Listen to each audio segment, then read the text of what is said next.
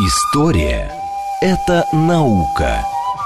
Здесь ставят эксперименты, открывают неизвестные цивилизации, расшифровывают тексты погибших народов. Историческая программа Михаила Родина «Прошлое». Еще вчера мы этого не знали – еще раз добрый день, это программа «Прошлое», меня зовут Михаил Родин. А, мы здесь обсуждаем новости исторической науки различных исторических проектов. И в прошлых программах мы говорили о том, как в условиях карантина живут исторические музеи. А сегодня поговорим о самом масштабном а, мероприятии, которое проходит в Москве, историческом развлекательном мероприятии. Я говорю про фестиваль «Времена эпохи». Для тех, кто не знает, это действительно грандиозное мероприятие, когда на 10 дней на улице Москвы в прямом смысле слова выплескивается история, приезжают тысячи участников со всего мира, это десятки эпох, десятки площадок по бульварному кольцу и по всей Москве. И э, в прошлом году этот фестиваль завоевал премию Eventex Award, это такой Оскар своеобразный для мероприятий, э, для организаторов мероприятий, как лучший фестиваль мира. То есть им действительно можно гордиться. Но из-за коронавируса. В этом году очевидно уже, что в прошлом, э, в привычном нам виде он не состоится. И вот мы сегодня поговорим, как останемся ли мы совсем без исторических э, развлечений в этом году. У нас на связи пиар-менеджер фестиваля «Временная эпохи» Алина Петровна Ковалева. Алина, привет, как ты меня слышишь? А, здравствуй, Михаил. Большое спасибо за приглашение в этот эфир. А, да, это очень э, необычная для нас история. Дело в том, что фестивалю «Времена эпохи» мы начали готовиться еще осенью 2019 года. Были очень э, большие амбиции, ожидания. Хотелось сделать совершенно нового формата фестиваль в парке Коломенское, посвятить его эпохе 17 века. Очень много разработок было проведено в поле э, высокого средневековья, рыцарских турниров, э, каких-то адаптированных культурных проектов – но, к сожалению, да, пришел коронавирус, все сломал, и когда мы объявили о том, что фестиваля в этом году не будет, первые два дня мы просто не справлялись со шквалом вопросов, писем, когда люди начали писать и говорить, да вы что, ну как же так, где же ваш фестиваль? И, в принципе, до сих пор мы, как ни странно, получаем вопросы о том, что, может быть, все-таки проведете, может быть, ну смотри, а вдруг в июне не будет карантина? Но нет, к сожалению, времен и эпох в этом году совершенно точно не будет, а вот какие-то другие исторические проекты мы этим летом, безусловно, организуем, и часть из них уже находится в состоянии, ну, фактически низкого старта. То есть отменяется карантин, и мы их проводим. Ну да, то есть фестиваль «Времена эпохи», он настолько огромный, настолько мультиэпоховый, что ли, если можно так сказать, что если его разбить на отдельные мероприятия, то все равно получится огромное количество достаточно крупных каких-то затей, правильно? И вот э, мы сейчас идем по этому пути. Совершенно верно. Мы поняли, что если мы не можем в самом деле провести какое-то экстрамасштабное мероприятие по всему бульварному кольцу и окружным парковым площадкам столицы – то будет лучше, если мы будем рассматривать каждую площадку как что-то самостоятельное. Конечно, там есть более и менее перспективные, но в каждой есть какое-то очень сильное зерно, которое мы надеемся этим летом прорастить. Это, как я уже говорила, и рыцарские эпохи, и 17 век, и, по всей видимости, античность.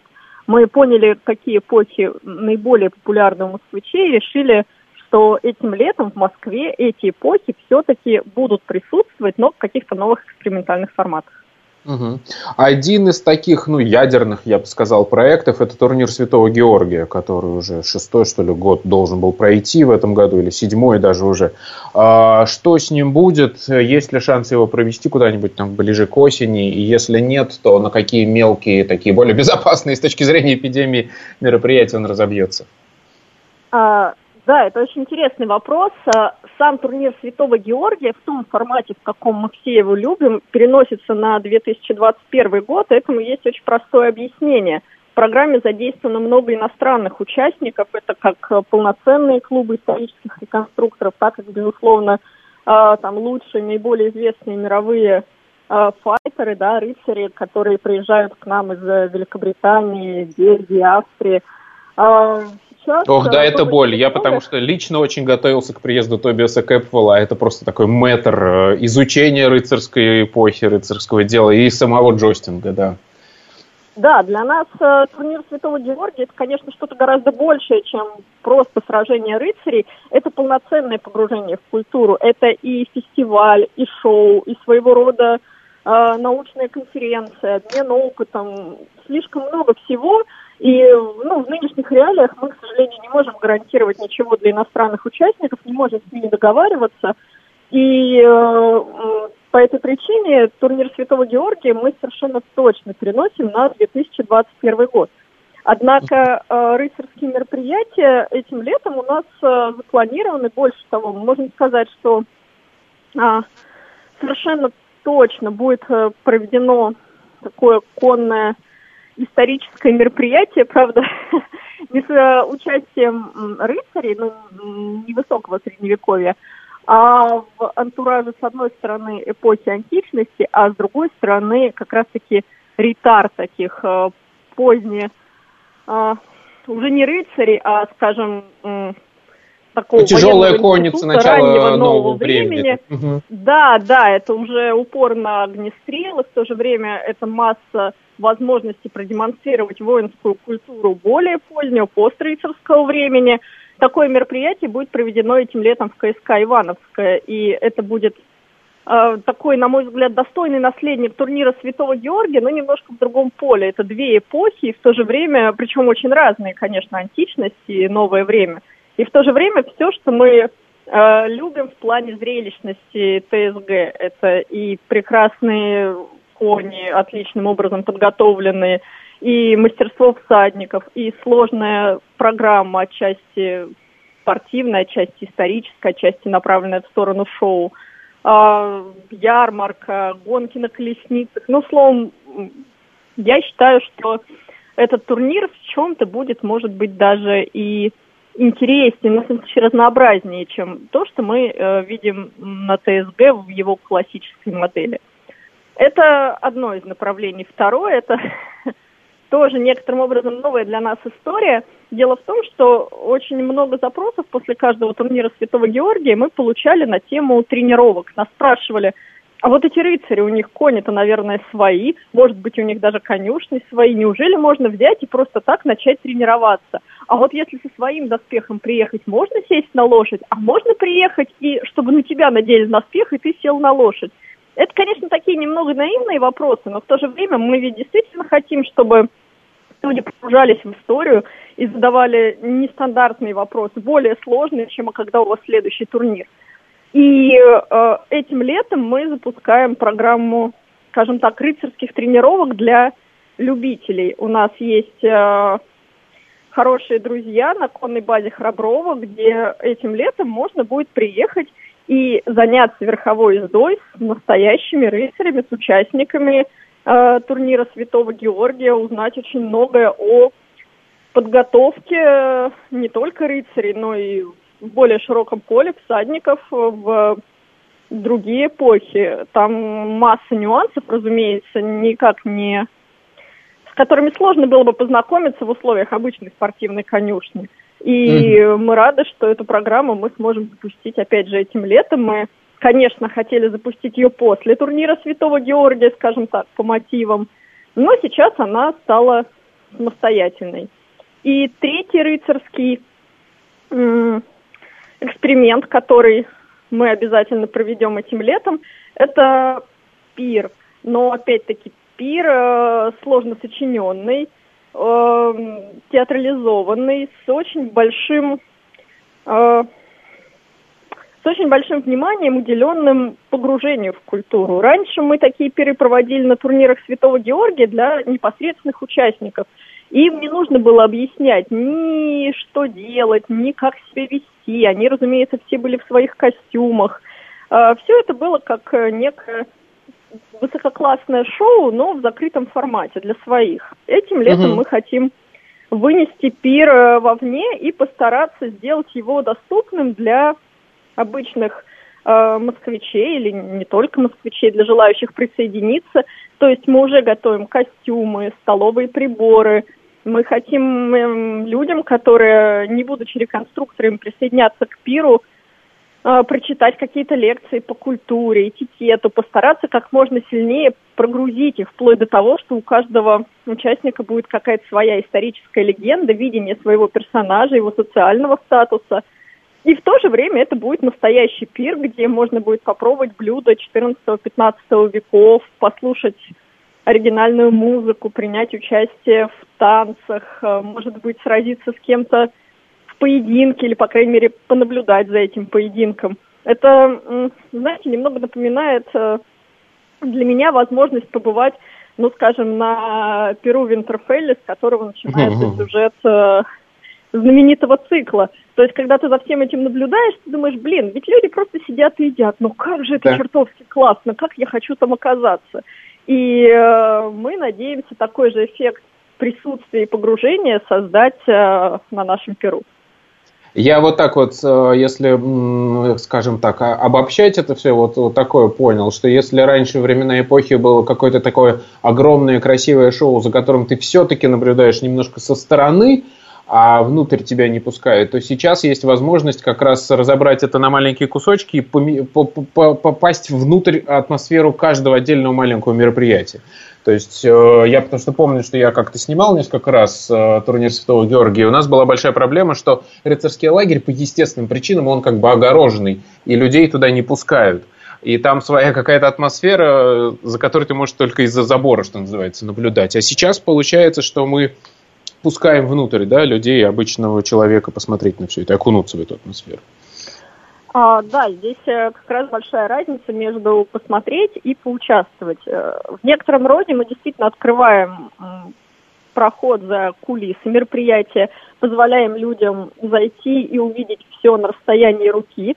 Но вместе с тем это не тот формат, когда ты просто смотришь. Это именно формат полноценного, полноправного участия который важен для нас именно тем, что фактически это третья ступень развития времен и эпох, так как э, оно сложилось сперва для первых фестивалей действительно наивысшим, ну, таким самым естественным форматом уч- э, посещения для москвичей было наблюдение. Ты ходишь, смотришь, тебе все это очень интересно.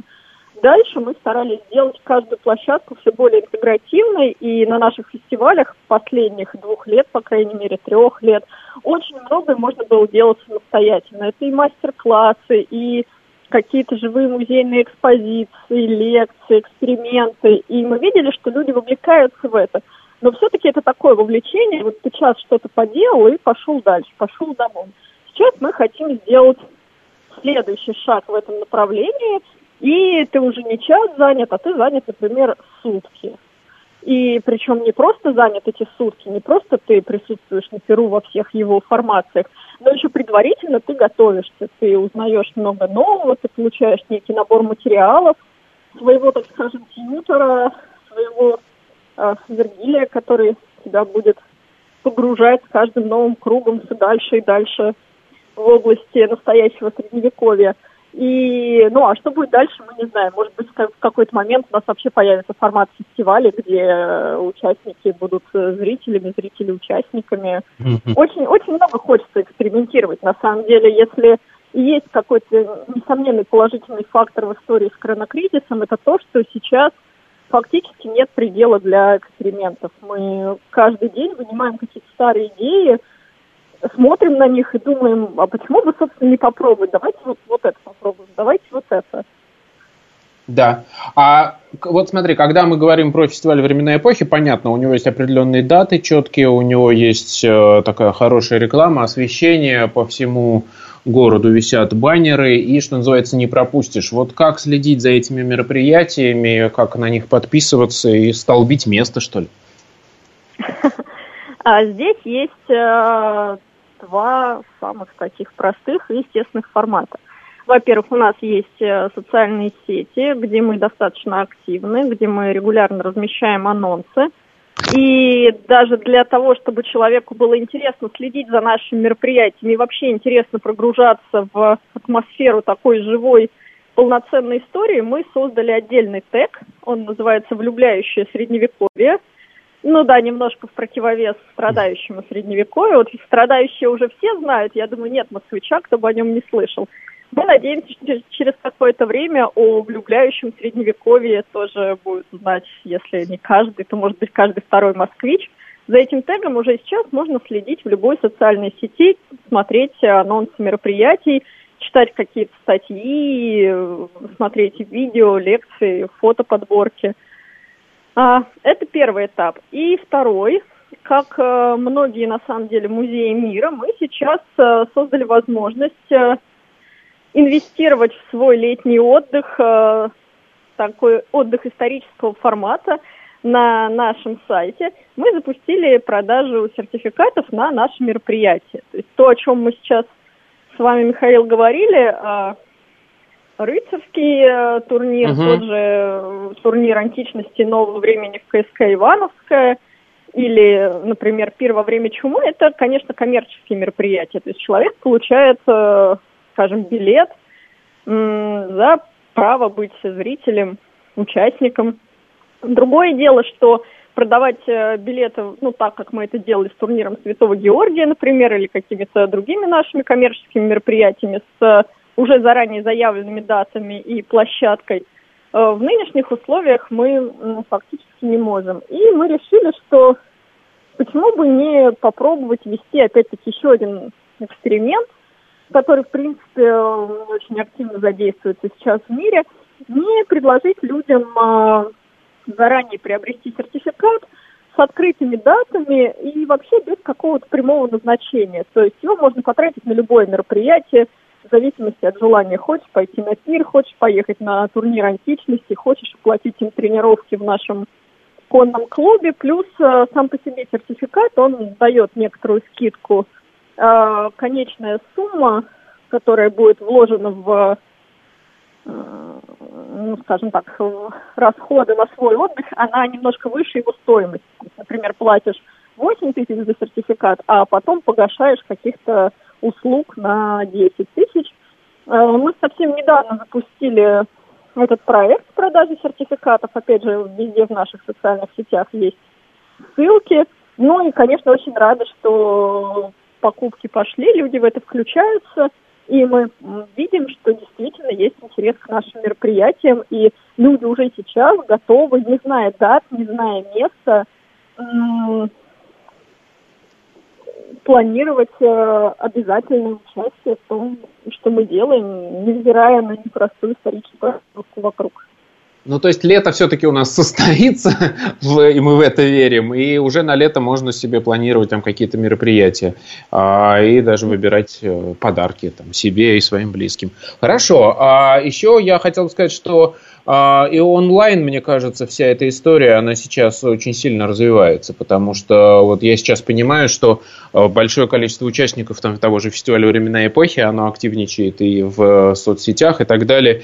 И мы, например, сейчас а, в своем журнале «Прошлое» тоже активно с этим общаемся и работаем, потому что у нас есть YouTube-канал «Прошлое», исторический журнал, подписывайтесь на него, и там точно так же частично вот эти все активности, которые были на временах и эпохах, тоже там будут представлены, потому что во вторник мы будем общаться с Анастасией Леоневской, автором проекта «Русская свадьба 17 века», где она будет рассказывать о том, как устроен костюм женский свадебный 17 века, какие там есть интересные атрибуты, показывать источники исторические, благодаря э, которым возможно воссоздать сейчас эти костюмы. Потом в начале мая мы с Павлом Сапожником будем говорить про проект «Один в прошлом» и о том, э, какими предметами он пользовался, инструментами в живя, скажем так, в X-IX веках нашей эры. Вот. И, насколько я понимаю, э, другие эпохи тоже каким-то образом представлены. Э, что еще там можно посмотреть? Вот расскажи про это.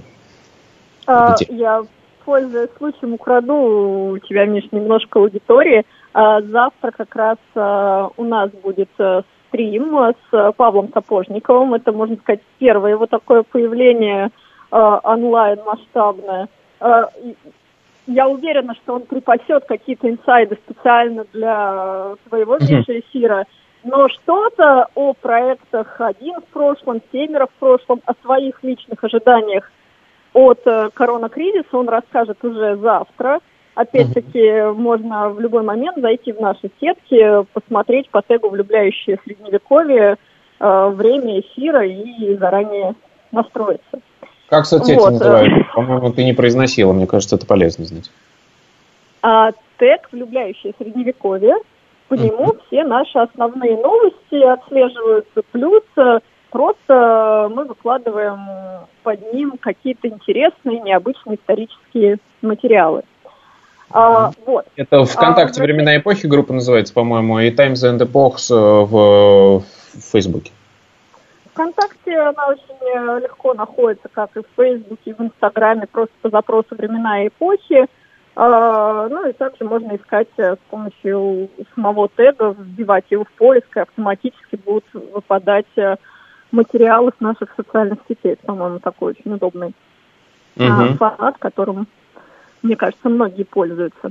А что касается вопроса про другие эпохи, в которые мы рассчитываем вложиться этим летом, ну, как я уже говорила, это немножко античности, немножко 17 века, хотя, опять же, с 17 веком все очень необычно. С одной стороны, не хочется выносить каких-то спойлеров, но, конечно, может случиться так, что этим летом будут какие-то крупные, интересные проекты, связанные с 17 веком, просто в силу того, что в процессе подготовки еще большого фестиваля временной эпохи, когда он не был отменен, сложилось несколько таких микрокоманд очень высокого уровня. Это в самом деле и Анастасия Леоневская со множеством невероятных консультантов и мастеров, собранных э, по всей России, которые воссоздают совершенно уникальный свадебный комплект 17 века, и команда Павла Сапожникова, которая занимается реконструкцией э, быта и таким полноценным, можно сказать, телесным погружением в 17 век от возможности зайти в какую-то избу до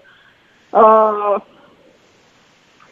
каких-то построений исторических маршрутов, понимания того, как люди перемещались, как они контактировали, как они взаимодействовали, то есть полностью воссоздание того, что сейчас мы, ну, сейчас э, значение слова социальная сеть немножко другое, а Павел очень много сделал для того, чтобы понять, э, какими были социальные сети в эпоху 17 века, то есть как люди коммуницировали. И тоже была собрана прекрасная команда.